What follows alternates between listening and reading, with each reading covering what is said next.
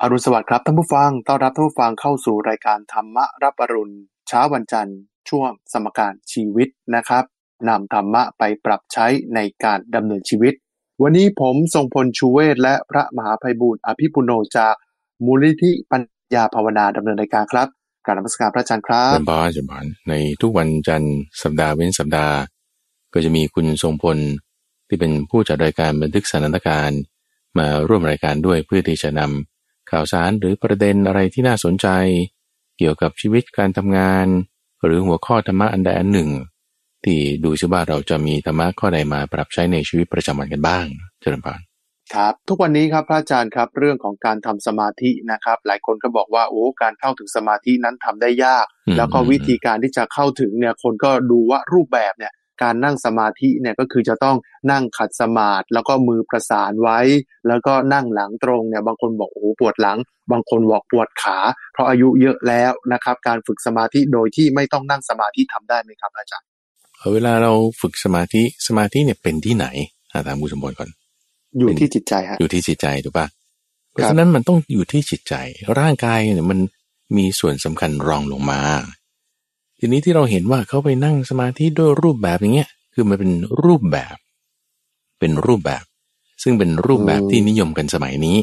สมัยนี้ก็คือหมายถึงว่าคนรุ่นเก่าไงครับเบบี้บูมเมอร์เจน X อย่างเงี้ยอะเขานิยมทำแบบนี้ แต่พอมาเจน Y เจน Z มิเลเนียมเนี่ยเขาโหมันไม่ไหวร่างกายมันก็เป็นอีกแบบหนึ่งการนิยมเปลี่ยนแปลงไป ก็เปลี่ยนรูปแบบไป ครับก่อนหน้านี้เป็นรูปแบบมาอย่างนี้ เวลานี้รูปแบบต้องการเปลี่ยนแปลงไป โอ้ ฉันทำแบบนี้ไม่ได้ ก็อย่าไปติดรูปแบบเนื่องเพราะว่าสมาธิมันเป็นที่จิต มันไม่ได้เป็นที่ร่างกาย มันไม่ได้เป็นที่ท่าทาง ครับเนื่องจากท่าทางเนี่ยมันมาทีหลัง หมายความว่าไง หมายความว่าพอจิตเป็นสมาธิแล้ว ร่างกายมันจะสงบระงับโดยอัตโนมัติ พอสงบระงับแล้วมันก็อยู่ในท่าที่แบบตรงตรงๆอะ เช่นก็นั่งตัวตรงนิ่งๆ มือไม่ได้กวัดแกว่งเท้าไม่ได้กวัดแกว่ง พอมือไม่ได้กวัดแกว่งเท้าไม่ได้กวัดแกว่งมันก็มารวมอยู่ในที่จุดเดียวกัน ก็จะออกมาในท่านั่งสมาธิ ครับท่าเนี่ยจริง ๆแล้ว มาทีหลังนะ มาทีหลังจิตที่เป็นสมาธิ ครับจิตที่เป็นสมาธิเนี่ยมาก่อน จึงทำให้ร่างกายมันระงับ ออกมาในลักษณะ posture ท่าทางที่เราเห็น ครับเวลาเราดูพระนั่งสมาธิดิเอาจิตพระสงฆ์เนี่ยสงบเสร็จปุ๊บ แล้วจะกางมือกางแขนเนาะมันมันก็ไม่ใช่ก็ต้องรวบเข้ามาใช่ปะล่ะก็เลยดูว่า เอ้ยเนี่ย เป็นท่านั่งของท่าน คนอื่นเขาเห็นใช่ไหมเออพระองค์นี้ทำไมนั่งท่านี้โอ้สงบจังเลยเนี่ย เอาเราเอามาทำบ้างดู เวลาครับดูเนี่ยไม่เห็นจิตข้างในไงเห็นแต่กายข้างนอกใช่ปะล่ะเออพอเห็นแต่กายข้างนอกแล้วก็เออท่านทำท่านี้มันน่าจะได้ เพราะว่าท่านอยู่ท่านี้มาก่อนแล้วฮะใช่ไหมตั้งแต่แบบว่าใต้ต้นโพนู้นแล้วอะ ใครเดินไปเดินมาผ่านใต้ต้นโพเห็นพระโพธิสัตว์ตอนนั้นยังไม่บรรลุธรรมนะพระพุทธเจ้านะฮะครับเออนั่งอยู่งั้น โอ้จิตท่านคงจะสงบนะเนี่ย เออ แต่ไม่เห็นจิตนะ เห็นแต่ร่างกายมโอ้ท่าเนี่ยเงียอ่าบเนี่ยนะอืมท่าเนี้ยมันคงจะ work ไงครับก็คิดว่าท่านี้มันต้อง work งั้นฉันเอามาทำบ้างโอ้ยเอามาทำเลยยังไม่ทันพอสามสิบวินาทีอะมันคิดเรื่องใหม่แล้ว อ่า มันฟุ้งซ่านไม่สงบ เพราะว่าท่านี่มันมาทีหลังไงคุณสมบัตินึกออ กปะครับท่ามาทีหลังแต่ที่สำคัญคือจิตต่างหากครัเวบลาพระพุทธเจ้าสอนสมาธินะครั้งแรกนะคุณสมบัติไม่ได้พูดเรื่องท่าทางเลยอืมท่าทางเนี่ยนู่นสิบปีถึงค่อยมากำหนดสิบปีถัดมาเนี่ยนะจึงค่อยมากำหนดว่าอ้าวนั่งคูขาเข้ามาโดยรอบ ตั้งกายตรงดำรงสติไว้เฉพาะหน้าแต่บทพูดคำเนี้ยมาสิบปีที่หลัง หลังจากตรัสรู้หลังจากแสดงธรรมจักรด้วยซ้ำนะช่วงสิบปีแรกเนี่ยสอนแต่เรื่องจิตเลย แล้วก็ไม่ได้พูดว่าต้องให้หลับตาด้วยนะแล้วก็ไม่ได้พูดว่าต้องอยู่ท่าทางอะไรนะ ไม่ได้พูดถึงรูปแบบ ไม่ได้พูดถึงรูปแบบ แต่พูดแค่ว่าให้สำรวมเฉยๆให้สำรวมสำรวมกายสำรวมวาจาสำรวมใจ พูดแค่เนี้ยนักบวชในสมัยนั้นที่เขาบวชมากับพระพุทธเจ้าเขาก็เก็ตเลยเนาะก็คืออะสำรวมก็คือรักษาศีลนั่นแหละ พอสำรวมกายวาจาใจแล้วจิตมันจะเป็นสมาธิเอาตรงนี้ ไม่ได้ว่าต้องอยู่ท่านั่งต้องหลับตาต้องอะไรต่างๆเอาแต่พอมีพระมาบวชเยอะขึ้น มีก็ปฏิบัติอะไรที่มันผิดเพี้ยนแปลกไป ท่านก็จึงต้องกำหนดให้มันรัดกลุ่มรอบคอบ เฉพาะเจาะจงลงไปนะโดยพระสูตรตรงนี้ก็คือมาในอาณาปานสติสูตรบ้าง มหาสติปัฏฐานสูตรบ้างครับนะซึ่งแสดงหลังๆแล้ว หลังๆนี่คือหมายถึงว่าช่วง 5 ปี 10 ปี หลังจากการแสดงธรรมครั้งแรกเนอะไปแสดงที่แคว้นกุรุบ้างมาแสดงที่เมืองสาวัตถีบ้างเนอะบอกไว้ว่า โอเคนั่งคูขาเข้ามา ตั้งกายตรงดำรงสติไว้เฉพาะหน้า แล้วก็ไม่มีให้หลับตาด้วยนะ เออไม่ต้องหลับตาด้วย เพราะฉะนั้นไอ้รูปแบบที่เราเห็นอยู่ปัจจุบันเนี่ยมันมาภายหลังคุณสมบัติครับมาภายหลังอืม และถ้าเราจะเข้าใจว่า โอ้มันต้องนั่งเท่านั้น หลับตาเท่านั้น มือต้องอยู่ตรงนี้เท่านั้นถึงจะทำได้ เอางั้นคนป่วยทำไม่ได้เหรอคนนอนติดเตียงทำไม่ได้เหรอโอ้ยเขามีตั้งนานแล้วไม่ได้ว่าจะเป็นท่านพระวักกะลิอนาถาบินิกาเศรษฐีหรือแม้แต่ท่านพระสารีบุตรเอง ก็ป่วยก็ป่วยเนอะพระพุทธเจ้าตอนสุดท้ายจะปรินิพพานก็ไม่ได้อยู่ในท่านั่งนะฮะท่านไม่ได้ปรินิพพานในท่านั่งไงแต่ท่านอนอะเอาท่านอนมันก็ได้ก็จะไหมท่ายืนก็ได้เอาแม้แต่พระอานนท์พระโมคคัลลานะครับท่านก็ไม่ได้ปรินิพพานในท่านอนนะหรือท่านั่งนะก็เป็นครับท่าอื่นแต่ท่าที่แบบลอยขึ้นไปในฟ้าแล้วก็ปรินิพพานเอา ก็ไม่ใช่ว่าตรงนั้นแล้วจะทำสมาธิไม่ได้ คนละอย่างเลยฮะเพราะฉะนั้นไม่จำเป็นว่าต้องอยู่ในท่านั่งอยู่ในอิริยาบถอะไรก็ต้องทำได้ ครับ เดิน ยืน นั่ง นอน ฝึกทำได้หมด ประเด็นมันคือตรงนี้มากกว่า พระอาจารย์มองมุมนี้คุณจะบนว่าครับ คือคนเราบางทีก็เอาข้ออ้างเล็ก ๆ น้อยๆมาอ้างในการที่จะไม่ทำคือพูดง่ายๆขี้เกียจนั่นแหละครับอ่าพอขี้เกียจแล้วก็จะมีข้อจำกัดต่างๆขึ้นมากมายนะโอ้นั่งฉันทำไม่ได้อ้าวทำไม่ได้ก็ก็นอนเอานอนก็หลับไปแล้วเลย อ้าวครัมันบก็เดินอะเดินก็เมื่อยอีกอ่ามันก็ยืนเอายืนก็ข้อขี้แม้เกียจเยอะไปยืหมนดอ่าเนี่ย มันอ่าก็จะต่อไปแล้วต่อไป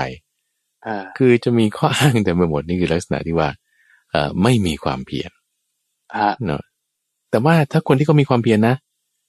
ต่อให้ก้นเขาเป็นฝีอย่างนี้เขานั่งไม่ได้ ครับเขาก็จะเดิน ต่อให้เขาแบบขาป่วยเขาเดินไม่ได้ เขาก็จะยืน ต่อให้เขาไม่มีขาเลยเขายืนไม่ได้ เขาก็จะนอนตามอะ ฉันก็จะนอนตามเออเนี่ยอย่างอยู่ในทุกท่ามันทำได้หมด เพราะเป็นเรื่องของจิต เป็นเรื่องของจิตที่ว่า เออ จิตเรามีสติตั้งไว้ ถ้ามีความคิดในทางการปฏิบัติเบียดเบียนอันไหนอันไหนก็ให้ละออกลดลงเดี๋ยวบางทีมันก็ยังไม่สงบร้อยเปอร์เซ็นต์หรอก ครับเนอะลักษณะที่ว่าพอเริ่มทำแล้ว เราคิดว่ามันจะไม่มีความคิดเลยเนี่ยไม่ใช่นั่นคิดผิดเนอะคือเราจะคิดว่า พอเริ่มทำสมาธิปุ๊บโอ้โหต้องเงียบเลย ไม่มีความคิดอะไรเลยโอ้โหมันไม่ใช่อย่างนั้น ครับแม้แต่พระพุทธเจ้าท่านก็ยังมีความคิดเลยบางทีท่านจะคิดเรื่องอดีตเนี่ยเล่าให้ฟังว่าอดีตท่านเป็นยังไงอะท่านไม่คิดเรื่องอดีตหรอใช่ปะล่ะครับ เออ ท่านก็ต้องคิดเรื่องอดีตของท่านว่า ท่านกินอะไรมา ท่านอยู่ยังไงมา ท่านมีภรรยาสวยขนาดไหน ก็มาเล่าให้ฟังนี่ก็ต้องคิดเรื่องอดีตเหมือนกันธรรมดาใช่ปะล่ะครับ แต่ประเด็นคือมีสติไหม เนี่ยเผลอเพลินไปตามเรื่องราวที่คิดนั้นไหม เออครับ ถ้าเพลินไปเผลอสติไปอันนี้คือไม่ได้ละแต่ถ้ามีความคิดแล้วเรามีสติตั้งไว้เป็นตัวอย่างเช่น อยู่กับลมหายใจอย่างนี้นะที่ครับพระอาจารย์ก็พาฝึกอยู่เรื่อยในช่วงทุกวันอังคาร ช่วงของจิตตวิเวกนะฮะทุกวันอังคารนี่ต้องฟังจะได้ฝึกทำสมาธิชนิดที่เป็นรูปแบบเลยเนะปฏิบัติร่วมกันไปทางวิทยุทางอากาศนี่เลย เราก็ได้ฝึกทั้งสมถะวิปัสสนานะแบบนั้นเนี่ยก็ทำได้นะจิตก็จะค่อยระงับลงระงับลง แล้วก็จะทำให้กายเนี่ยมีความระงับ มันก็จะอยู่ในท่านั้นโดยอัตโนมัติละไม่ได้ต้องบังคับไม่ได้ต้องเกรงนั่นเองนะเจริญพรครับอืมครับพระอาจารย์ไอการฝึกสมาธิโดยที่ไม่ต้องนั่งสมาธิถ้า เอ่ออันนี้ผมหมายความว่า ถ้าเราทำกิจกรรมอื่น เช่น ไม่หลับตาไม่นั่งแต่เป็นเอ่อนั่งอ่านหนังสือ หรือว่าทำอย่างอื่นเนี่ยที่มีการจดจ่อทำสิ่งใดสิ่งหนึ่งเนี่ยจะถือว่าเป็นการฝึกสมาธินั่งสมาธิแล้วได้บุญไหมครับ ถูกต้องถูกต้องคุณสมพลดูอย่างเวลาเราอ่านหนังสือเตรียมสอบหครัรือบเราสอบจากชั้นประถมขึ้นมามัธยมจากมัธยมไปมหาวิทยาลัยอย่างเงี้ยการสอบเนี่ยนะมันเป็นการเอาใจจดจ่ออยู่กับเรื่องหนึ่งเรื่องเดียวฮะถูกไหมเพราะฉะนั้น ถ้าสมมุติว่าเราเจอคำถามเนี่ย แล้วเราแบบไม่มีสมาธิจดจ่ออยู่ในคำถามและคำตอบได้ เดี๋ยวคิดเรื่องนั้นเดี๋ยวคิดเรื่องนี้เนี่ย โอ้ยมันสอบมาไม่ผ่านได้ป่านนี้หรอกดูบละครับ เออ มันก็จะตกไปแล้วเลย หรือไม่ก็แบบเวลาเราประชุมกันในที่ทำงานอย่างเงี้ยนะฮะเออคนนี้ก็ก็พูดเรื่องนี้ขึ้นมา คนนี้ก็พูดเรื่องนี้ขึ้นมา ถ้าไม่มีสมาธิอยู่เรื่องเดียวกันนะ คนนั้นก็พูดเรื่องอื่น คนนี้ก็พูดเรื่องกิน คนนั้นก็พูดเรื่อง ท้องฟ้าภูเขาต้นไม้เอาแล้วประชุมกันมันจะไม่รู้เรื่องเลยนะอื มมันจะคุยกันคนละเรื่องไปเลยนะครับ แต่เพราะว่าสามารถควบคุมจิต ให้มาพูดคุยกันในเรื่องใดเรื่องหนึ่ง ได้เฉพาะเจาะจงตรงจุดนั้น อันเนี้ยชื่อว่ามีสมาธิแล้วเข้าใจไหมอะมีสมาธิประเภทชนิดที่มีความคิด มีความคิด ทีนี้สมาธิตรงเนี้ย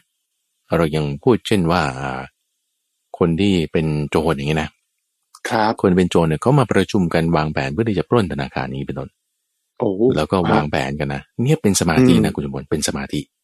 แหมแต่มิจฉาทิฏฐิไหมอ่าเขาเรียกว่าเป็นมิจฉาสมาธิไงอ๋อครับเป็นมิจฉาสมาธิเพราะเขาเอาใจมาจดจ่ออยู่กับเรื่องใดเรื่องหนึ่ง นี่เป็นสมาธิแน่นอนครับคนจะล้วงกระเป๋าคนน่ะเขาจะฉกปุ๊บเนี่ยเขาจิตต้องเป็นสมาธิแน่นอน ใช่ครับแต่เป็นสมาธิชนิดที่เรียกว่าเป็นมิจฉาสมาธิ โอ้โอเคไหมสมาธิมันใช้ในทุกเรื่องเลยนะใช้ในทุกเรื่องเลยตอนนี้เรามาอืมเจาะจงเอาสัมมาสมาธิ ครับ เอาสัมมาสมาธิ เพราะฉะนั้นสัมมาสมาธิในที่มันก็ต้องเริ่มมาจากสัมมาสติ สัมมาสติมันก็ต้องเริ่มมาจากสัมมาทิฏฐิแล้วสัมมาทิฏฐิเป็นองค์นำหน้านะฮะถึงจะทำให้เกิดสัมมาสติสัมมาสมาธิเนี่ยต่อเนื่องมาได้นะซึ่งสัมมาทิฏฐิในที่นี้ก็คือรู้ผิดรู้ถูกนะเฮ้ยว่า การขโมยมันไม่ดีนะ เอองั้นฉันไม่ทำดีกว่านั่นก็คือถ้าเรารู้ว่าการขโมยมันไม่ดีแล้วเรายังทำเนี่ยนะนี่คือคุณไม่มีสัมมาทิฏฐิแล้ว คุณมีมิจฉาทิฏฐิใช่ไหมครับพอมีมิจฉาทิฏฐิแล้วคุณพยายามตั้งสมาธิว่าให้ขโมยให้ได้ สมาธิที่เกิดขึ้นนั้นก็เป็นมิจฉาสมาธิด้วย มิจฉาสติมิจฉาสมาธิก็ตามมา แต่ถ้าเรารู้อะไรไม่ดีอะไรดี แล้วเราก็ไม่ทำสิ่งไม่ดีคือการขโมยนั้น แล้วเราก็มาทำสิ่งที่ดีคือการทำงานนั้น การทำงานที่เราตั้งจิตใจไว้นั้นก็เป็นสัมมาสติเกิดขึ้นฮะจิตที่เป็นอารมณ์มันเดียวเวลาเราจดจ่อเข้าไปในงาน มันก็เป็นสัมมาสมาธิเกิดขึ้นในงานนั้นนั่นเองอืมอยู่ในงานเลย ครับ แล้วงานนี่ก็ไม่ใช่ว่าจำเป็นต้องงานออฟฟิศงานก่อสร้างหรืองานอะไรนะงานบ้านก็ได้อะฮะคุณกวาดบ้านถูบ้านทำกับข้าวนะเอ่อคุณทำงานก่อสร้างเป็นจับกังยกของกวาดถนน เป็นคนเก็บขยะได้ครับ แล้วคุณทำงานประชุมในที่ทำงานห้องแอร์หรูๆในโรงอาหารในโรงครัวร้อนๆได้หมดอืมเราสามารถทำจิตให้สงบได้ด้วยวิธีการต่างๆ แบบที่อย่างอธิบายมานี้นั่นเองเจริญพรครับ ครับก็แสดงว่าการทำสมาธิการฝึกสมาธิไม่ได้จำกัดรูปแบบว่าจะต้องมีรูปแบบการทำอย่างไรขอให้จิตใจอ่าผ่องใสแล้วก็ทำในสิ่งที่ถูกไม่เป็นมิจฉาสมาธิ ก็คือทำในสิ่งที่ผิดด้วยสมาธิอันมุ่งมั่นแบบนี้ก็ไม่ถูก นะฮะเหมือนตั้งใจจะไป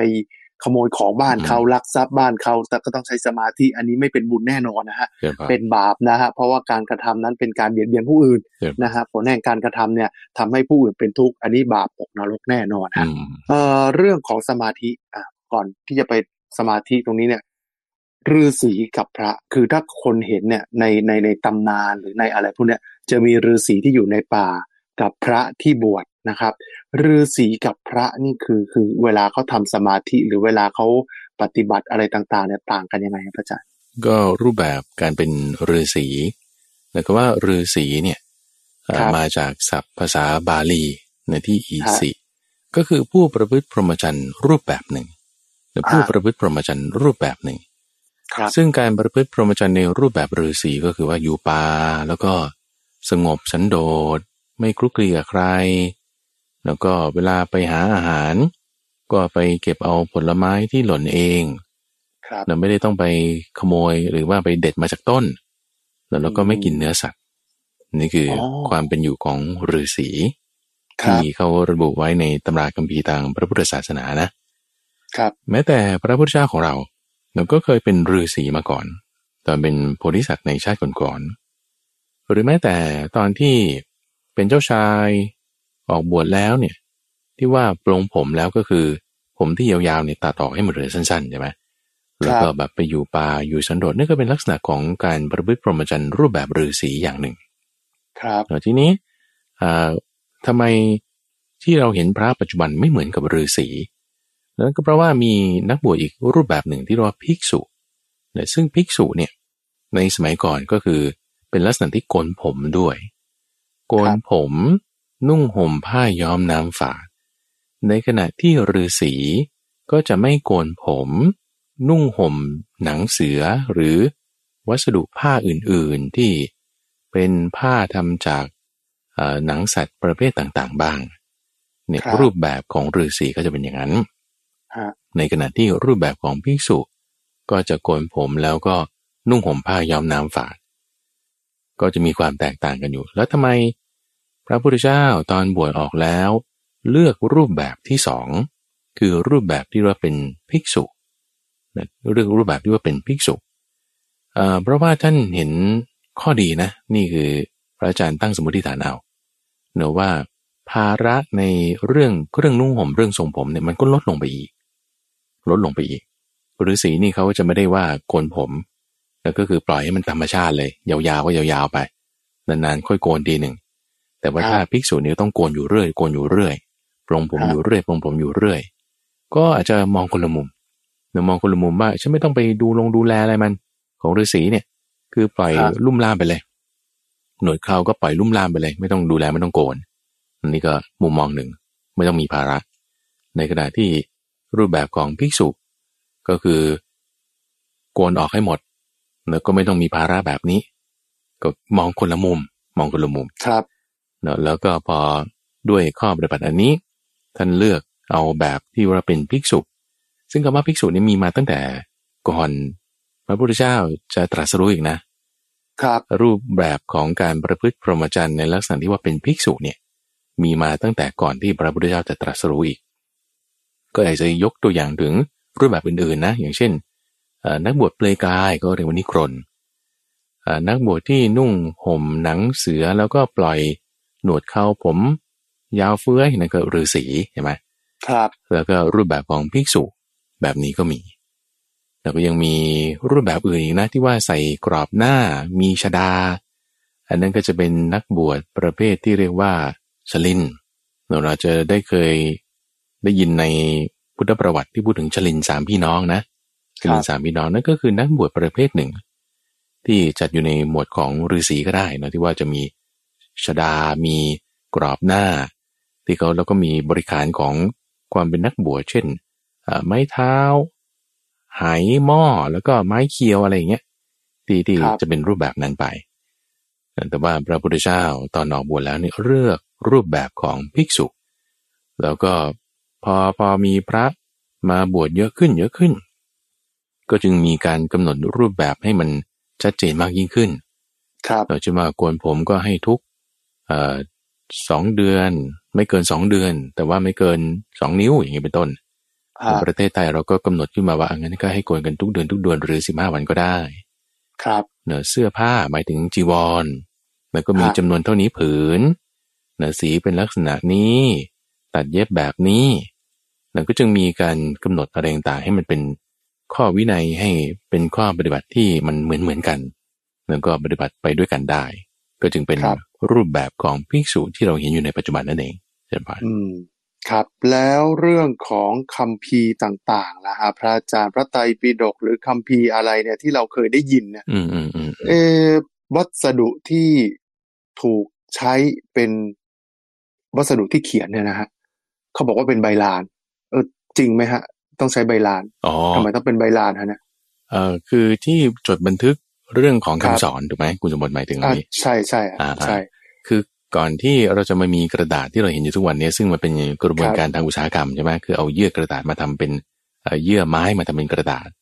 อ่าครับอ่าก่อนหน้าเนี้มันไม่มีกระดาษไงเขาก็ต้องเอาใบเนื้อใบของต้นไม้เนื้อครับมาทำการจดบันทึก ไม่มีกระดาษนะก็ต้องเอาใบของต้นไม้มาทำการจดบันทึกที่มันเป็นแผ่นๆแล้วเวลาจดบันทึกเนี่ยเออมันก็เขียนยากด้วย เพราะว่า ถ้าเราเอาอะไรขีดลงไปเนี่ยนะมันเป็นรอยๆปุ๊บเนี่ยเออมันมันจะขาดได้ง่าย เพราะฉะนั้นเขาก็ต้องกดลงไปเบาๆ แล้วก็เอาสีแต้มคือมันจะเป็นร่องลงไปในใบไม้ครับซึ่งเป็นต้องเป็นใบที่มันแห้งละเพื่อที่มันจะซึมน้ำหมึกลงไปได้เนาะพอแห้งแล้วขีดลงไปปุ๊บระวังไม่ให้มันขาด ลักษณะของตัวอักษรเขาก็ต้องประดิษฐ์ขึ้นมาในที่เป็นโค้งเป็นงอยังไงไม่ให้เอ่อลวดลายมัน ทำลายไอ้เจ้าใบนี้จนมันขาดไป เสร็จแล้วก็เอาสีเนี่ยมาแต้ม เพื่อให้ร่องเนี่ยมันกินสีเข้าไป แล้วก็ครับเห็นตัวหนังสือชัดเจน เห็นร่องรอยเนี่ยชัดเจนใช่ไหมครับอะนี่แหละเขาทำกันอย่างนี้นะสมัยก่อนฮะซึ่งมันทำได้ทีละก๊อปปี้มันไม่เหมือนคุณเอาเข้าเครื่องซีล็อกทีเดียวห้าสิบแผ่นร้อยแผ่นออกมาเลย ครับไม่เหมือนกันแต่เพราะฉะนั้น รูปแบบที่เขาเขียนบันทึกลงไปในใบลานเนี่ยจึงไม่ค่อยนิยมในการที่จะสืบทอดต่อคำสอน เพิ่งมาทำต่อมานี่เองนะตอนครับแรกๆนี่ ใช้วิธีที่เรียกว่า ท่องจำเอา คือมุกกปาฐะครับเช่นว่าเอ่อถ้ารุ่นคุณพ่อคุณจงพลอย่างเงี้ยนะฮะแปดสิบเก้าสิบเนี่ย เราอาจจะเคยได้ยินอย่างนี้อยู่ว่าโอ้โรงเรียนเนี่ยไม่มีหนังสือเลย คุณครูกับนักเรียนเนี่ยใช้หนังสือเล่มเดียวกัน อ่าใช่ เคยได้ยินอยู่นะใช่ไหมเออใช่ฮะโรงพิมพ์ไม่มีไม่มีสมัยก่อนไม่มียากมากเพิ่งจะมามีวัสดุต่างๆรอสี่รอห้านี่เองโรงพิมพ์นะครับอ่าถามว่าแล้วเมื่อก่อนก็ทำยังไงโอ้ยได้หนังสือเล่มหนึ่งมาก็ยากแล้ว เพราะฉะนั้นครูกับนักเรียนเนี่ยก็เรียนหนังสือเล่มเดียวกัน เอาแล้วถามว่านักเรียนตั้งห้าสิบหกสิบคนเนี่ยแล้วคุณครูเนี่ยมีหนังสือเล่มเดียวจะทำไงให้นักเรียนเรียนรู้ได้อะครับเขาก็ต้องอ่านให้ฟังใช่ไหมล่ะอ่านให้ฟังเสร็จอันนักเรียนพูดตาม นักเรียนพูดตามเนี่ยก็ตามใครตามที่ครูอ่านกูอ่านจากไหนก็อ่านจากหนังสือนั่นแหละ หรือความจำที่ครูจะอธิบายในเรื่องนี้ที่ตัวเองมีความคล่องแคล่วชำนาญอยู่แล้ว ก็คือการพูดให้เขาจำตามครับก็จะมาลักษณะแบบนี้เรียกว่า มุขปาฐะคือการสืบทอดต่อด้วยคำพูดด้วยเสียงฮะเข้าใจไหมซึ่งเป็นภาษาบาลีอยู่แล้วบาลีเนี่ยเป็นจริง ๆ เป็นภาษาเสียงนะ ไม่ใช่เป็นภาษาที่เป็นตัวอักษร ตัวอักษรนี่คือเขาคิดมาทีหลัง จากเสียงที่เขาสืบทอดกันมา สืบทอดกันมาฮะแล้วเพราะฉะนั้นพอพระพุทธเจ้าสอนเรื่องนี้เรื่องนี้เอาท่านสอนเสร็จแล้วปุ๊บครับแล้วคนอื่นเขาจะสืบทอดต่อไงอะถ้าเป็นสมัยปัจจุบันก็ลงหนังสือพิมพ์เลยใช่ไหมเออ เดี๋ยวนี้หนังสือพิมพ์มันไม่มีแล้วก็ทำยังไงนะเออลงทวิตเตอร์อย่างเงี้ยอะอ่าลงออนไลน์เงี้ยว่าพระพุทธเจ้าสอนมาอย่างนี้โอ้ยแต่สมัยก่อนไม่มีทำยังไง ก็มีคนไปฟัง โอ้วันนี้พระพุทธเจ้าพูดเรื่องนี้นะเขาก็บอกต่อไปอ่าพอบอกถึงภิกษุรูปนี้ภิกษุรูปนี้เดินไปทางไปเมืองนู้น โอ้ ก็บอกคนที่เมืองนู้นบอกว่าวันนั้นเนี่ยพระพุทธเจ้าพูดเรื่องนี้นะอย่างนี้ไอ้คนที่อยู่เมืองนู้นฟังกันไปเสร็จปุ๊บก็ไปเมืองนู้นต่อว่า วันโน้นเนี่ยพระพุทธเจ้าอยู่ที่นู่นแล้วก็พูดเรื่องนี้อย่างนี้กูก็พูดต่อไปพูดต่อไปไงฮะอ่าลักษณะตรงนี้เป็นการสืบทอดต่อด้วยคำสอนเนยเป็นการใช้วิธีเรียกว่ามุขปาฐะครับอ่าซึ่งภาษาที่ใช้แน่นอนว่าเป็นภาษาที่ไว้สำหรับรักษาคำสอนจะเรียกว่าเป็นภาษาบาลีนะภาษาครับบาลี แล้วภายหลังกว่าประมาณสักอ่าพันพันปีเนี่ยนะโดยประมาณฮะอ่าก็จึงเริ่มมีการลงอักษรมาเขียนจดบันทึก คือคือพระอาจารย์ค่อนข้างแน่ใจนะว่า ในสมัยก่อนนั้นแม้แต่พระพุทธเจ้าอยู่เองเนี่ย มันก็มีอะไรที่มันจะต้องจดบันทึกได้อยู่แล้วล่ะนะครัก็บมีอยู่แล้ว แต่ว่าเขาจะไม่ใช้เป็นหลัก ในการที่ว่าจะจดบันทึกแล้วก็เผยแพร่ต่อไป เพราะว่ามันมีใช้สำหรับเฉพาะคนชนชั้นสูง ครับ คือคุณต้องเอาแผ่นทองคำอะ แล้วคุณก็อ๋อมาสกัดลงไปอย่างเงี้ยอ๋อเออมันไม่ใช่ว่าชาวบ้านมันจะมีได้ใช่ไหมล่ะครับาหรืออะไรที่ชาวบ้านจะมีได้ก็เป็นใบไม้เนี่ยมาขีดขีดเขียนเขียนลงไป ซึ่งมันครับไม่ได้คงทนถาวรจดไว้หัวข้อเท่านั้นเองเวลาที่จะต้องการท่องจำเนี่ยไม่ให้ลืม พอจำได้แล้ว ไอ้ใบไม้นี่ก็ทิ้งไป อย่างเงี้ยฮะทีนี้พอภายหลังมีกระบวนการวิธีการมีอินโนเวชันต่างๆ ใหม่ ๆ ขึ้นมา ก็ยังเป็นใบลานนั่นแหละแต่ใช้สีหมึกแบบนี้ อบให้แห้งแบบนี้ใช้ใบประเภทนี้เอ่อมีการตัดเย็บมีการเก็บอย่างนี้อย่างนี้ มันก็จึงเริ่มเป็นคัมภีร์ขึ้นมา เป็นใบลานขึ้นครัมาบแล้วก็มีการต้องจำสืบทอดมานั่นเองเช่นกันฮะทุกวันนี้เวลาพระขึ้นเทศน์ก็ยังมีใช้อยู่นะฮะที่เป็น ยาวๆนะฮะเป็นเขาเรียกอะไรใบลานเทียบอะที่เป็นกระดาษนั่นนะฮะใช่เป็ใช่นใช่คาถงคาถาที่ที่เป็นเรื่องของพระเวสสันดรอืมอืมอะไรอืมเอ่อพระเวสสันดรชาดกนะฮะแล้วก็เยอะไปหมดเลยพระอาจารย์แล้ว คือคือไอ้ที่เราเห็นเนี่ย ผมก็เพิ่งจะทราบราคาเหมือนกันนะพระอาจารย์หนึ่งหนึ่งเล่มเล็ก ๆ เนี่ย ยาวๆเนี่ยอ่าเป็นอ่าแท่งๆเนี่ยนะพันกว่าบาท เป็นไปได้พันกว่าบาทเป็นไปว่าได้จะพันสี่พันห้าสองพันสามพันเนี่ย คือแพงกว่าที่เป็นหนังสือเล่มๆอีกแพงกว่ากระดาษอีก แล้วก็พระก็ใช้กันอยู่นะฮะคือคำถามอยู่ที่ว่า แล้วถ้าเกิดเออเราใช้เป็นหนังสือเป็นเล่มเนี่ย กับการเออใช้เป็นใบลานเนี่ยเอ๊ะใช้เป็นสมุดเป็นเล่มมันน่าจะเก็บรักษาดีกว่า แล้วก็ประหยัดกว่าหรือเปล่าครับ หรือว่ามันมันทำให้คนรู้สึกว่า เออ ถ้าเกิดเป็นใบลานแล้วมันขลังกว่าหรือเปล่าพระอาจารย์เดี๋ยวเนี้ยอันนี้เอาเบื้องหลังมาแชร์ให้ครับฟังสักนิดหนึ่งก็แล้วกันนะคุณนะคือ คือครับพูดถึงเบื้องหลังการทำงานของของพระสงฆ์เอง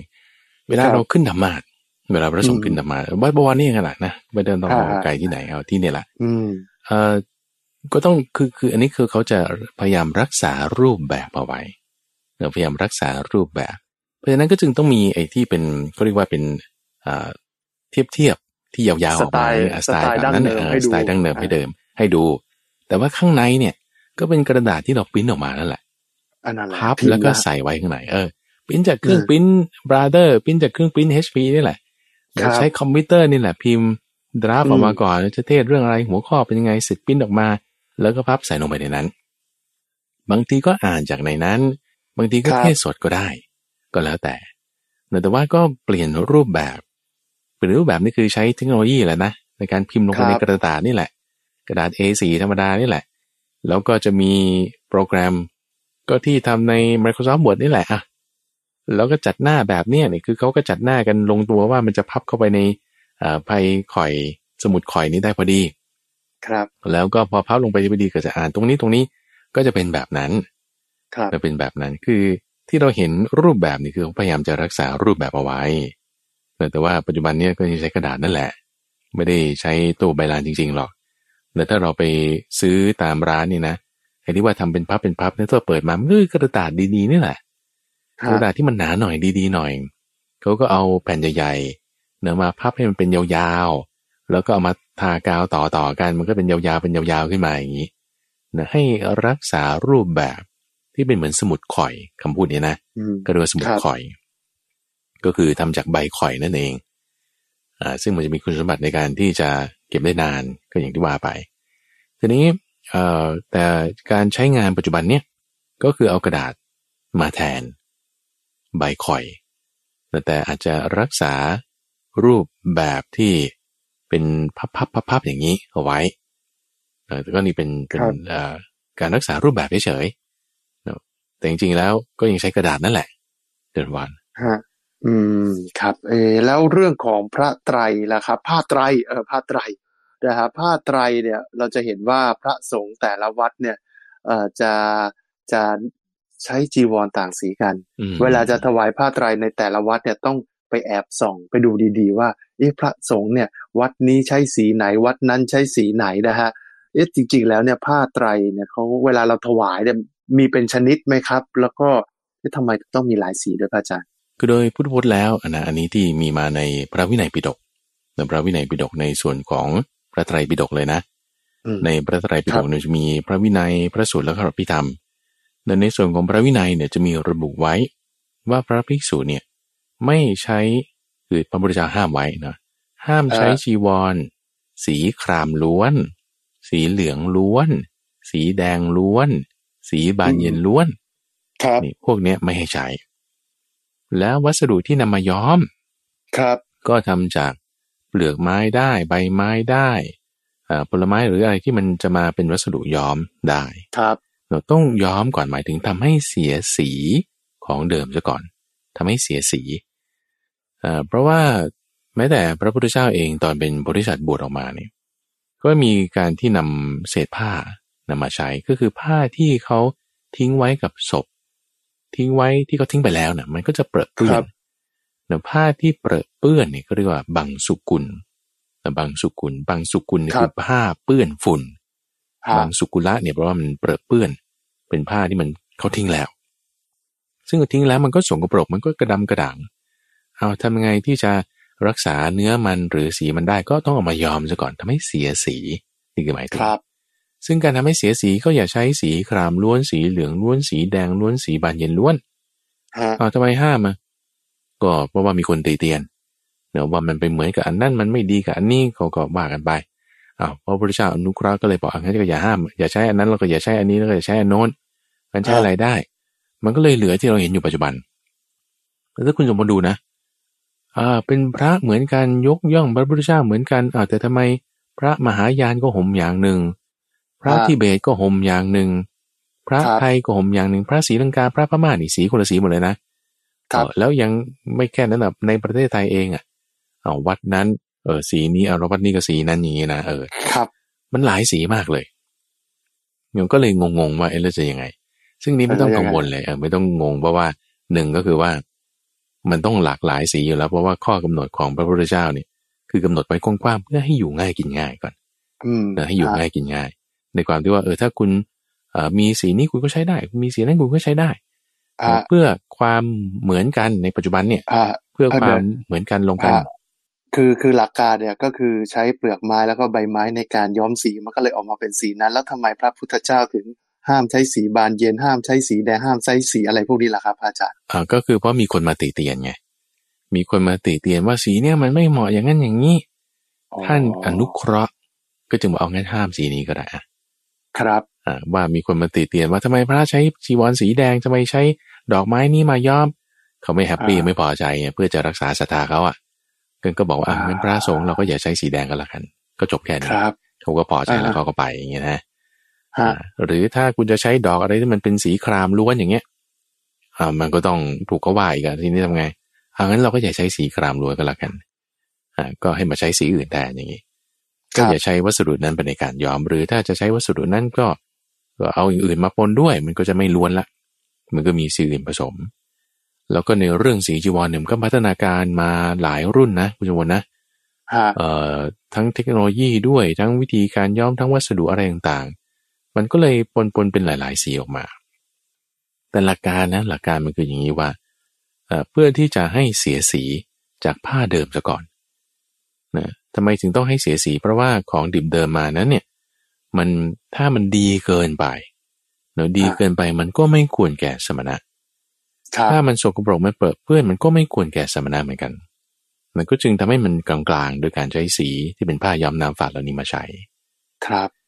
แล้วก็ในสมัยปัจจุบันเนี่ยก็จึงตกลงกันนะเพื่อให้ความเหมือนกันความสะดวกความเป็นไปในทำนองเดียวกัน แล้วก็จึงบอกว่าอะกลุ่มนี้เราใช้สีนี้อะไรเขาตกลงกัน ครับ ส่วนกลุ่มนี้ก็ตกลงกันว่าเอองั้นใช้สันสีสีนี้แล้วกันจะก็ตกลงกันอย่างเงี้ย ก็เลยออกมาเป็นสีอย่างที่เห็นเพราะฉะนั้นถ้าเราจะซื้อไปถวายพระภิกษุเนี่ย ก็สอบถามท่านก่อนแล้วกันว่าใช้ท่านใช้สีไหน เพราะว่าปัจจุบันเนี่ยมันเลือกได้เป๊ะๆอะมันเป็นสีเคมี มันก็จะเลือกได้ทุกอย่างเลย จะเอาเบอร์ไหนจะเข้มจะอ่อนมันทำได้หมดครับทำได้หมด ทีนี้ว่าเกี่ยวกับเรื่องสีจีวรอีกประการหนึ่งก็คือ มีผ้าอยู่สองรูปแบบ ที่พระพุทธเจ้าจะอนุญาต คือผ้าชนิดที่เมื่อสักครู่พระอาจารย์พูดไปคือผ้าบางสุกุลแล้วผ้าบางสุกุลเนี่ยก็คือผ้าที่มันเปื้อนฝุ่นละผ้าสกปรกละผ้าทิ้งไปทั่วไปละเราไปหยิบออกมาใช้เลย แล้วกับผ้าประเภทที่สองคือผ้าคราบดีจีวรผ้าคราบดีจีวรเนี่ยก็คือ เหมือนเราไปซื้อตามห้างร้านเราไปซื้อตามห้างร้าน ผ้าสวยๆผ้าดีๆ มาตัดเย็บอย่างดี ย้อมสีอย่างดี อันนี้ก็เรียกว่า ผ้าคราบดีจีวร เพราะฉะนั้นเวลาเราซื้อจีวรไปถวายพระ พวกนี้เป็นผ้าคราบดีแล้วทั้งสิน้นมันคือผ้าดีๆ ตัดเย็บมาดีๆเลยทั้งหมดนั่นแหละทั้งหมดเลย เพราะว่าผ่านการเย็บ การย้อม การทำอย่างประณีตแล้วจะไม่ได้เรียกว่าจะไม่ได้เป็นผ้าบางสกุลได้นะเพราะว่าถ้าผ้าบางสกุลนี่คือผ้าสกปรกทั่วไปเลย แล้วก็ก็ได้สองรูปแบบที่พระพุทธเจ้าท่านอนุญาต แต่ไม่ว่าจะเป็นรูปแบบไหนเราก็ต้องมาทำให้มันเสียสีซะก่อนแล้วก็ถึงจะมานุ่งห่มได้นั่นเองเจริญพรครับนี่ก็คือเรื่องของพระไตรนะครับ ว่าทำไมมีหลายสีนะครับ ก็พระมหาไพบูลพิพุโนก็ได้อธิบายกันนะครับ เป็นการคลายข้อสงสัยนะครับสำหรับพุทธศาสนิกชนที่มีความเห็นว่า เอ๊ะ อันนี้มันต้องเป็นอย่างนั้นอย่างนี้หรือว่ามีสาเหตุเพราะอะไรครับ วันนี้เราก็ คลายข้อสงสัยให้กับใครหลาย ๆ ท่านได้ รับรู้รับทราบแล้วก็เข้าใจกันนะครับมาดูอีกประเด็นหนึ่งนะครับถ้าพูดถึงพระวิระชัยทรงเมตตาเนี่ย หลายคนอาจจะยยังไม่คุ้นหู แต่คุ้นคุ้นชื่อคุ้นคุ้นนามสกุลอยู่นะฮะก็คืออดีตพลตำรวจเอกวิระชัยทรงเมตตานั่นเองฮะท่านเป็นอดีตรองผู้บัญชาการตำรวจแห่งชาตินะครับ ท่านก็บวชนะครับ อยู่ในร่มกาสาวพัฒน์เกือบปีแล้วฮะ เออสังกัดวัดพุทธเมตตาบุญญานุภาพอยู่ที่ตำบลแม่ปะอำเภอเถินจังหวัดลำปางนะครับอืมก็อืมกลับมาได้รับความสนใจจากผู้คนอีกครั้งนะครับ เมื่อพบว่า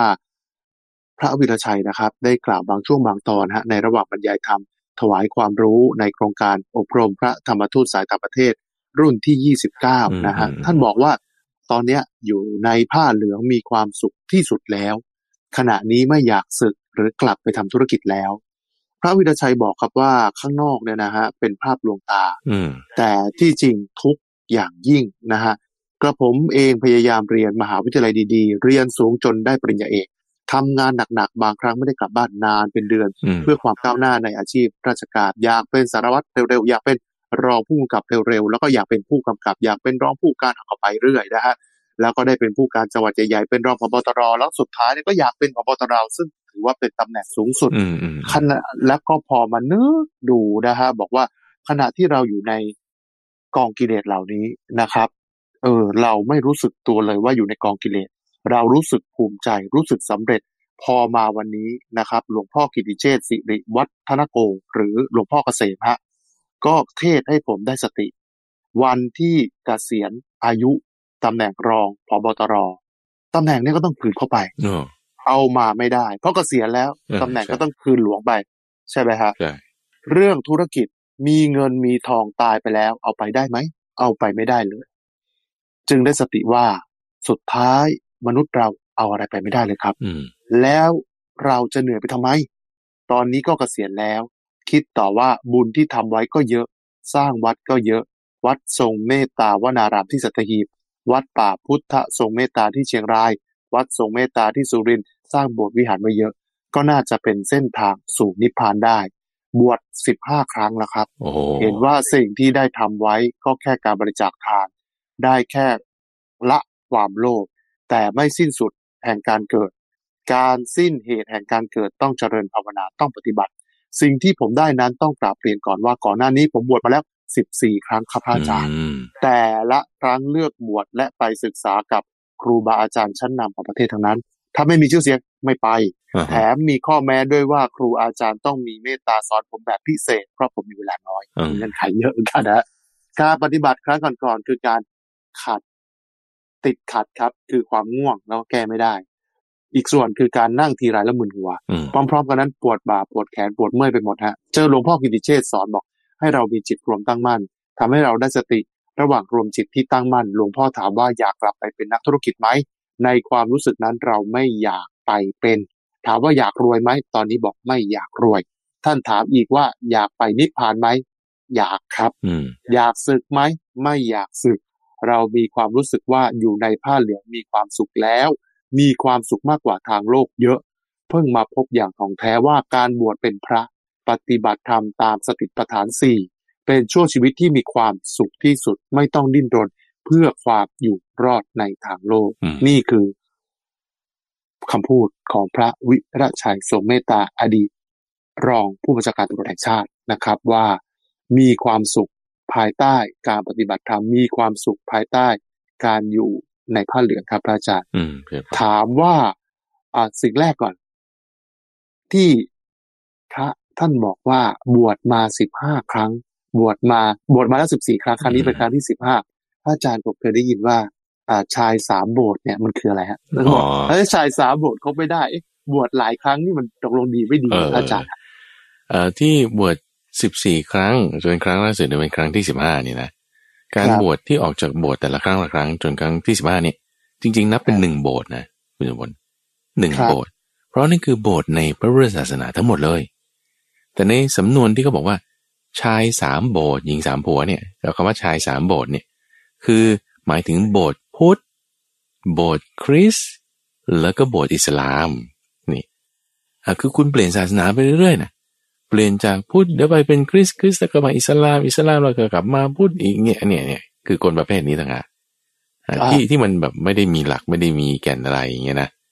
แต่ว่าถ้าถ้าอยู่ในพระพุทธศาสนาอย่างเดียวนี่คือเขาเรียกว่าโบสถ์โบสถ์เดียวครับ ยังไม่เรียกว่าสิบห้าโบสถ์หรอกเรียกว่าโบสถ์เดียวอ๋อเพราะโบสถ์พุทธเหมือนกันอ่านี่ครับ หรือในคำที่บอกว่าเอ่อลูกสามพ่ออย่างเงี้ยนะครับเอ่อลูกสามพ่อนี่คือสำนวนที่จะระบุถึงความที่มีเจ้านายหลายคน เจ้านายหลายคนนี่ก็ไม่ใช่ว่าเอ่ออยู่กับอย่างสมมติคุณสมบัติทำงานอยู่กรมประชาสัมพันธ์เนี่ยโอ้ยเดี๋ยวครับผู้พอออกคนนี้ออกแล้วคนใหม่ก็มาที่บดีคนนี้ออกแล้วคนใหม่ก็มาเราก็มีเจ้านายหลายคนนี่ ไม่ใช่อย่างนั้นใช่อ่าแต่นี่เขากำลังหมายถึงว่า คือคุณอยู่ฝ่ายนี้ สมมติกับกษัตริย์องค์นี้ แล้วคุณก็ไปเข้ากับฝ่ายตรงข้ามโน้นคุณก็ไปอยู่กับกษัตริย์องค์โน้นอย่างเงี้ยอันนี้คือมันลูกสามพ่อแบบแบบนี้ ครับอ่าแบบไปเข้าฝ่ายนู่นแล้วก็ฝ่ายนี่เหมือนกรณีอ่าในนวนิยายสามก๊กอย่างเงี้ยนะ ครับเอ่อลิโปเนี่ยอ่าเดี๋ยวก็เข้ากับอ่าฝ่ายของ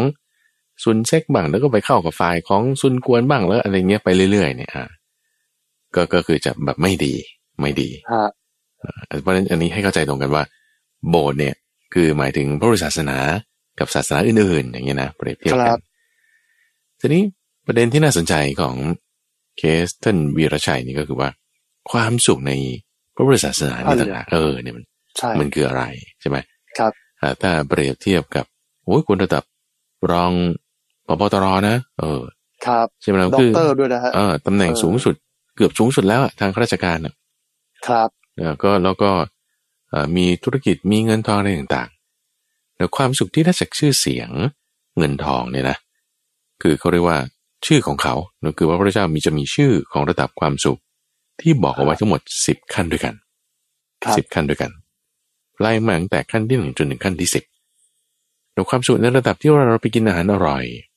แต่สมมติว่าคุณมีเงินพันล้านนี่เป็นต้นนะคุณสมบัตินะ คุณมีเงินพันล้านนี่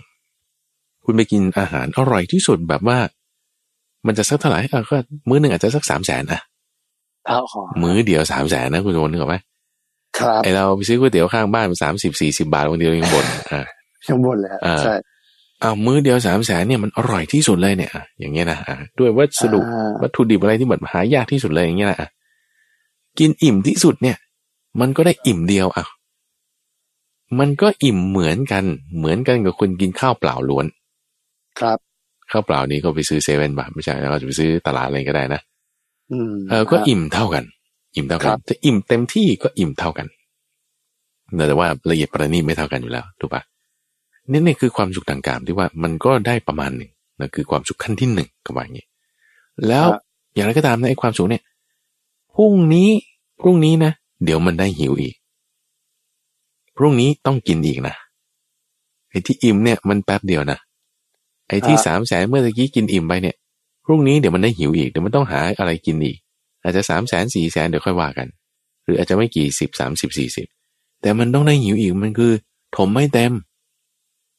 มันถมไม่เต็มท่านเปรียบไว้เหมือนกับสุนัขแทะกระดูกแล้วสุนัขที่ผอมโซมากๆเลย ครับเอ่อจนแบบเห็นซี่โครงเนี่ยแล้วมันก็ไปยืนอยู่หน้าเขียงหมูเนี่ยซึ่งแม่น้ำแม่ค้าขายหมูตามตลาดสดเนี่ยเขาจะใช้มีด มีดอิโต้มีดปังตอนะได้อย่างชำนาญคล่องแคล่วมากเนี่ยเขาสามารถแล่เนื้อหมูออกจากกระดูก โดยที่ไม่มีเยื่ออ่อนติดเหลือแม้แต่นิดเดียว เพียงเปื้อนเลือดอยู่บ้างอะฮะแล้วสุนัขเนี่ยเห็นเขาแล่หมูโอ้โหน้ำลายมันไหลหยดอยู่ตลอดเลยมันหิวมันหิวเนี่ยแม่แม่ค้าก็สงสาร ก็เลยโยนกระดูก ชิ้นเนี้ยไปให้มันแทะครับโอ้สุนัขนี่ดีใจมากดีใจมาก ดีใจว่าฉันจะได้กินแล้วฉันจะได้กินแล้วอย่างเงี้ยนะแต่ว่าในขณะที่มันกินไปไม่มีเยื่ออ่อนเลยนะคุณสมบัติกระดูกเนี่ยนะอืมเปื้อนเลือดอยู่นิดหน่อยเท่านั้นเองนะมันกินไปกินไปดีใจดีใจเนี่ย แต่มันไม่หายหิวไงมันไม่อิ่มไงมันยังหิวอยู่ เอ๊ะมันก็ทำไมยังหิวอยู่นะดีใจ ไอ้ดีใจดีใจเนี่ยดีใจฟรีเฉยๆดีใจเกอร์สุดท้ายก็ทุกข์อีก ที่เราอิ่มแล้วว่าดีเนี่ย มันคือดีแป๊บเดียว อ่าพรุ่งนี้ได้หิวอีกได้กินอีกครับก็อย่างที่ว่าเนี่ยเป็นสารวัตรยังไม่พอต้องเป็นรองผู้กำกับเป็นผู้กำกับขึ้นมาครับใช่ปะล่ะจนกระทั่งว่าไต่ไปเรื่อยเออแต่ไปเรื่อยๆครัทีบนี้มันมันก็ไม่จบไม่อิ่มไม่พอ นี่คือลักษณะความสุขทางกาม ความสุขทางกาครัมบไม่พอ แต่ว่าความสุขที่เกิดตั้งแต่ขั้นสองจนถึงขั้นสิบเนอะขั้นสองจนถึงขั้นสิบท่านบอกว่าเป็นความสุขที่เกิดจากความสงบเงียบ เป็นความสุขที่เกิดจากการเข้าไปสงบระงับ เป็นความสุขที่เกิดจากความรู้ยิ่ง เป็นความสุขที่เกิดจากการรู้พร้อม นี่คือความสุขที่เกิดจากฌานสมาธิตั้งแต่ขั้นที่หนึ่งเป็นต้นไปครับชั้นหนึ่งชั้นสองชั้นสามชั้นสี่ชั้นห้าอ่าชั้นห้าชั้นหกชั้นเจ็ดชั้นแปดแล้วก็ชั้นเก้ารวมกับไอ้เจ้าความสุขทางกายนี่คือความสุขทั้งหมดสิบขั้นในที่เราจะมีชื่อเรียกของความสุขแต่ละขั้นละขั้นอยู่ในความสุขขั้นที่สาม ก็เรียกว่าชั้นสองอย่างนี้เป็นต้น แล้วความสุขขั้นที่สิบก็จะมีชื่อเรียกว่าสัญญาเวทายตานิโรธอย่างนี้เป็นที่สุดเนี่ยนะซึ่งความสุขระดับที่ตั้งแต่ขั้นที่สองเป็นต้นไปเนี่ยเป็นความสุขที่ดี เป็นความสุขที่เกิดจากการหลีกออกจากกาม ก็คืออยู่ในผ้าเหลืองนั่นเองครับคุณอยู่ในผ้าเหลืองเอ่อหรืออาจจะแบบอยู่ในผ้าขาวก็ได้นะ ไม่ต้องอยู่ผ้าเหลืองแต่หมายถึงรักษาศีลแปดนะอ่ารักษาประพฤติปรหมจรร ย์เดี๋ยวนี้พอเราหยุดเรื่องของการปุ๊บเช่น ไม่ต้องกินข้าวเย็นอย่างนี้เป็นต้นนะ เพราะว่าคนที่ยังยินดีในการอ่ารสอาหารยังยินดีอะไรเงี้ยถ้าจะบอกไอ้ยคุณกินมื้อเดียวเนี่ยเขาจะไม่พอใจเอาแล้วทำไมตอนเย็นฉันจะกินไม่ได้ฉันอยากจะกิน และร้านรวงบางอย่างเนี่ยสตรีทฟู้ดเนี่ยมันมาขายตอนเย็นทั้งนั้นใช่ปะล่ะอะครับเขาก็ยังแจกจะกินข้าวเย็นอยู่แต่นี้พอเราบอกเอองั้นฉันรักษาศีลแบบจะไม่กินข้าวเย็นพอไม่กินข้าวเย็นปุ๊บ ไอช่องทางที่จิตมันจะไปหาความสุขต่างๆ มันถูกปิดลง ถูกปิดลงแล้วจิตมันก็ต้องหาที่พึ่งอย่างอื่นไงซึ่งในที่เนี้ยทำให้ต้องแสวงหาที่พึ่งอย่างอื่น ก็ต้องมาหาที่พึ่งที่มันไม่ใช่กามแล้วทีเนี้ยก็ต้องมาหาที่พึ่งที่เกิดจากความสุขในสมาธิไงก็จึงจะได้สมาธิขึ้นมาเพราะศีลสนับสนุน ศีลสนับสนุน ให้มันไม่ไปทางกาม ศีลแปดนี่นะสนับสนุนให้ไม่ไปทางกาม เช่น การดูการละเล่นอันเป็นค่าศึกต่อกุศลธรรม หรือว่าการประดับประดาตกแต่งร่างกายด้วย ของหอมเครื่องรูปและรูปทา การนั่งการนอนบนที่นั่งที่นอนสูงใหญ่ยัดด้วยเนื้อและสำลีอย่างนี้ หรือการรับประทานอาหารหลัง 12 นาฬิกาในเวลาวิกาลหรือราตรี ก็ยกเลิกไปเสร็จปุ๊บ มันก็จะเหลือช่องทางที่ให้เสพกามเนี่ยแค่ถ้าทางลิ้นก็มือเดียว ไม่เกินเที่ยงแต่ถ้าทางผ้าผ่อนก็เสื้อผ้าง่าย ๆ ประดับประดาตกแต่งอะไรมากไม่ได้ ก็ที่เหลือต้องหาความสุขจากในภายในไม่งั้นจะอยู่ไม่ได้ ไม่งั้นจะอยู่ไม่ได้ อย่างคุณที่บวชตั้งสิบห้าครั้งสิบหกครั้งนี่นะคุณสมบัตินะแสดงว่ายังระลึกถึงคุณของเนกขมมานะครับคือคำว่าระลึกถึงคุณของเนกขมมาเนี่ย หมายความว่าคือคือคุณได้ความสุขจากในภายในทำให้รู้สึกว่าอันนี้มันดีจึงทำบ่อยๆเพราะฉะนั้นคนที่บวชบ่อยๆอย่าไปติเขาเลยว่าคุณบวชเยอะแยะทำไมคุณใช้สามบท ไม่ใช่เขาก็บทเดียวนั่นแหละอ่าแต่ว่าด้วยความระลึกถึงคุณของเนคขมมะ ก็จึงต้องมาบวชบ่อยฮะๆอ่าถ้ามั่นใจทีแรกเลยมันมันก็ยังดึงดึงดันดันๆกันอยู่นะเรื่องของกามเรื่องของอ่าจากในภายในความสุขในสมาธิเนี่ยอ่าพอบวชเป็นพระแล้วเออมันดี แต่บางทีมันก็มีความคิดทางการดึงกลับไปก็ต้องกลับไป แต่พออยู่ในทางการได้สักพักหนึ่งเออระลึกถึงคุณของเนคขมมะก็บวชกลับมาอีกอย่างเงี้ยฮะพอบวชอยู่เสร็จปุ๊บเออนึกถึงความสุขทางกายก็ดึงกลับไปเองอย่างเงี้ยก็ดึงดึงดันดันกลับมา จนกระทั่งว่าอาจจะได้เห็นสัจธรรมแล้วก็ต้องอยู่ได้ต้องอยู่ได้ถึงจะดีเชิญพันฮะครับมีเรื่องหนึ่งครับเรื่องของเอ่อการทำบุญเหมือนกันนะครับ มีพุทธศาสนิกชนไปทำบุญที่วัดโสธรอยู่ที่ฉะเชิงเซานั่นแหละครับ คนก็ไปกันเยอะนะฮะแล้วก็เดินทางมากราบไหว้ขอพรหลวงพ่อโสธรกันเยอะ คือระหว่างทางก็มีเรื่องของการจราจรที่ติดขัดหน้าวัด เรื่องของโอความแออัดของ พุทธศาสนิกชนบ้าง แล้วก็มีเหตุเกิดขึ้นก็คือว่ามีเอ่อหลังคานะฮะกระเบื้องหลังคาโบสถ์นะฮะปลิวตกใส่คนที่มาทำบุญ คือคนก็บอกเอ๊ะใครโดนไปนี่มันลางร้ายอืมหรือการที่เราไปทำบุญแล้วเราไปเจอคนเยอะๆอ่าการจราจรที่ติดขัดที่จอดรถก็หายากทำให้จิตใจขุ่นมัว แบบนี้มันจะได้บุญไหมครับอาจารย์อ่า คือถ้าจิตใจคุณมัวก็บุญนั้นจะเศร้าหมอง บุญเนี่ยได้แน่นอนนะคุณสมบัตินะเวลาเราครับตั้งใจจะไปทำบุญ ไม่ว่าจะให้ทานรักษาศีลกราบไหว้พระพุทธพระธรรมพระสงฆ์ระลึกถึงพวกเนี้ยได้บุญหมดเลย แต่ถ้าเรามีอกุศลธรรมเข้าไปแฝงอยู่ตรงนั้นก็ไปแฝงอยู่ตรงนี้ นินทาคนนั้นตีเตียนโน้นนี่มันก็มีความเศร้าหมองตามนั้นตามนั้นไปครับตามนั้นตามนั้นไป ซึ่งเออพอแบบ พอเราคิดรู้สึกว่าไอ้ยนี่มันรางร้ายเนี่ยศรัทธาเราตกทันทีถูกปะล่ะครับพอศรัทธาเราตกปุ๊บไอ้ความเศร้าหมองมันเกิดขึ้นทันที บุญก็ได้อยู่แต่ว่าเศร้าหมองลง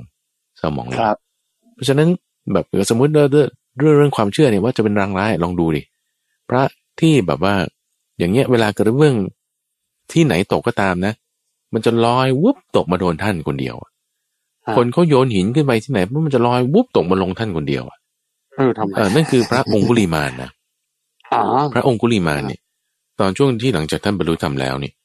ใครครับโยนหินขึ้นไปในบนท้องฟ้าเนี่ยมันจะล่วงลงมาหาท่านเสมอ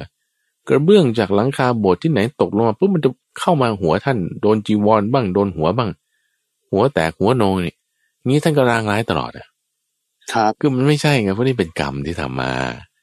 เนอะคือคือลักษณะว่าทุกบางอย่างที่เกิดขึ้นกับเราเนี่ย มันเกิดจากบางที เหตุแห่งอุตุก็ได้อะลมพัดชิ้นกระดื้อมันตกลงมามันก็เลยมันก็เลยตกลงมาเลยหรือเป็นเพราะการเตรียมตัวไม่สม่ำเสมอก็ได้ ก็อาจจะสร้างไม่ดีมันก็เลยตกลงมาครับเนอะเหตุแห่งดินฟ้าอากาศ หรืออาจจะเป็นเรื่องกรรมเก่าจริง ๆ ก็ได้ เป็นไปได้หมด ทั้งหมดหกอย่างด้วยกันเราคือเราก็อย่าไปฟันธงว่าอันนี้เป็นอันนี้ เกิดอะไรขึ้นเราก็แก้เอารักษาจิตของเราให้มีบุญมีกุศล รักษาจิตของเราให้ดีมีเมตตาเวลาเราจะไปทำบุญแล้ว อย่าไปคิดประทุษร้ายใคร อย่าไปคิดไม่ดีกับใคร รักษาตั้งศรัทธาเราให้เต็มที่ แต่การกระทำตรงนั้นเนี่ยมันถึงจะได้บุญมาก ไม่จำเป็นต้องรอว่า ท้องฟ้าต้องเปิดฝนต้องไม่ตก ทุกคนต้องพูดดีกับเรา โอ้ยวันนั้นมันก็อาจจะไม่มีก็ได้ เราก็ไม่ได้ทำบุญเลยใช่ไหมล่ะเช่นปะอืมครับก็เอ่อจิตใจที่ตั้งมั่นมีสติ แล้วก็มีศรัทธานะครับสำคัญก็มีความเพียรด้วยเอ่อ บางครั้งเนี่ยการไปวัดการไปทำบุญทำอะไรหลาย ๆ อย่างเนี่ยเกิดอุปสรรคแน่นอนละครับ เดี๋ยวนี้เนี่ยคือเริ่มต้นเริ่มแรกเนี่ยก็เอาเรื่องที่จอดรถละฮะอืมจะไปทำบุญทีได้ไหมฮะที่จอดรถยาก พอลงไปปุ๊บโอ้โหคนเยอะอีกนะฮะสิ่งที่จะทำก็ไม่ได้ทำนะฮะเบียดเสียดแออัดยัดเยียด แล้วก็เออก็โอเคมีปัญหา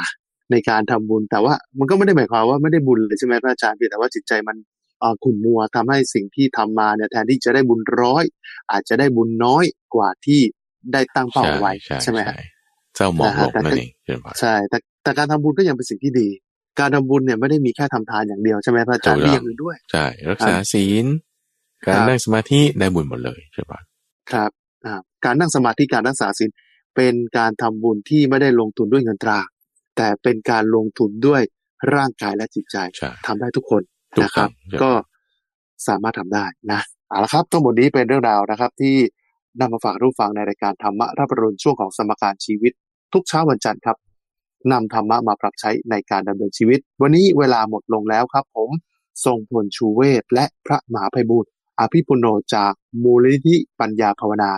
ลาท่านผู้ฟังไปก่อนครับ พบกันใหม่ในครั้งหน้า สวัสดีครับ เชิญพาน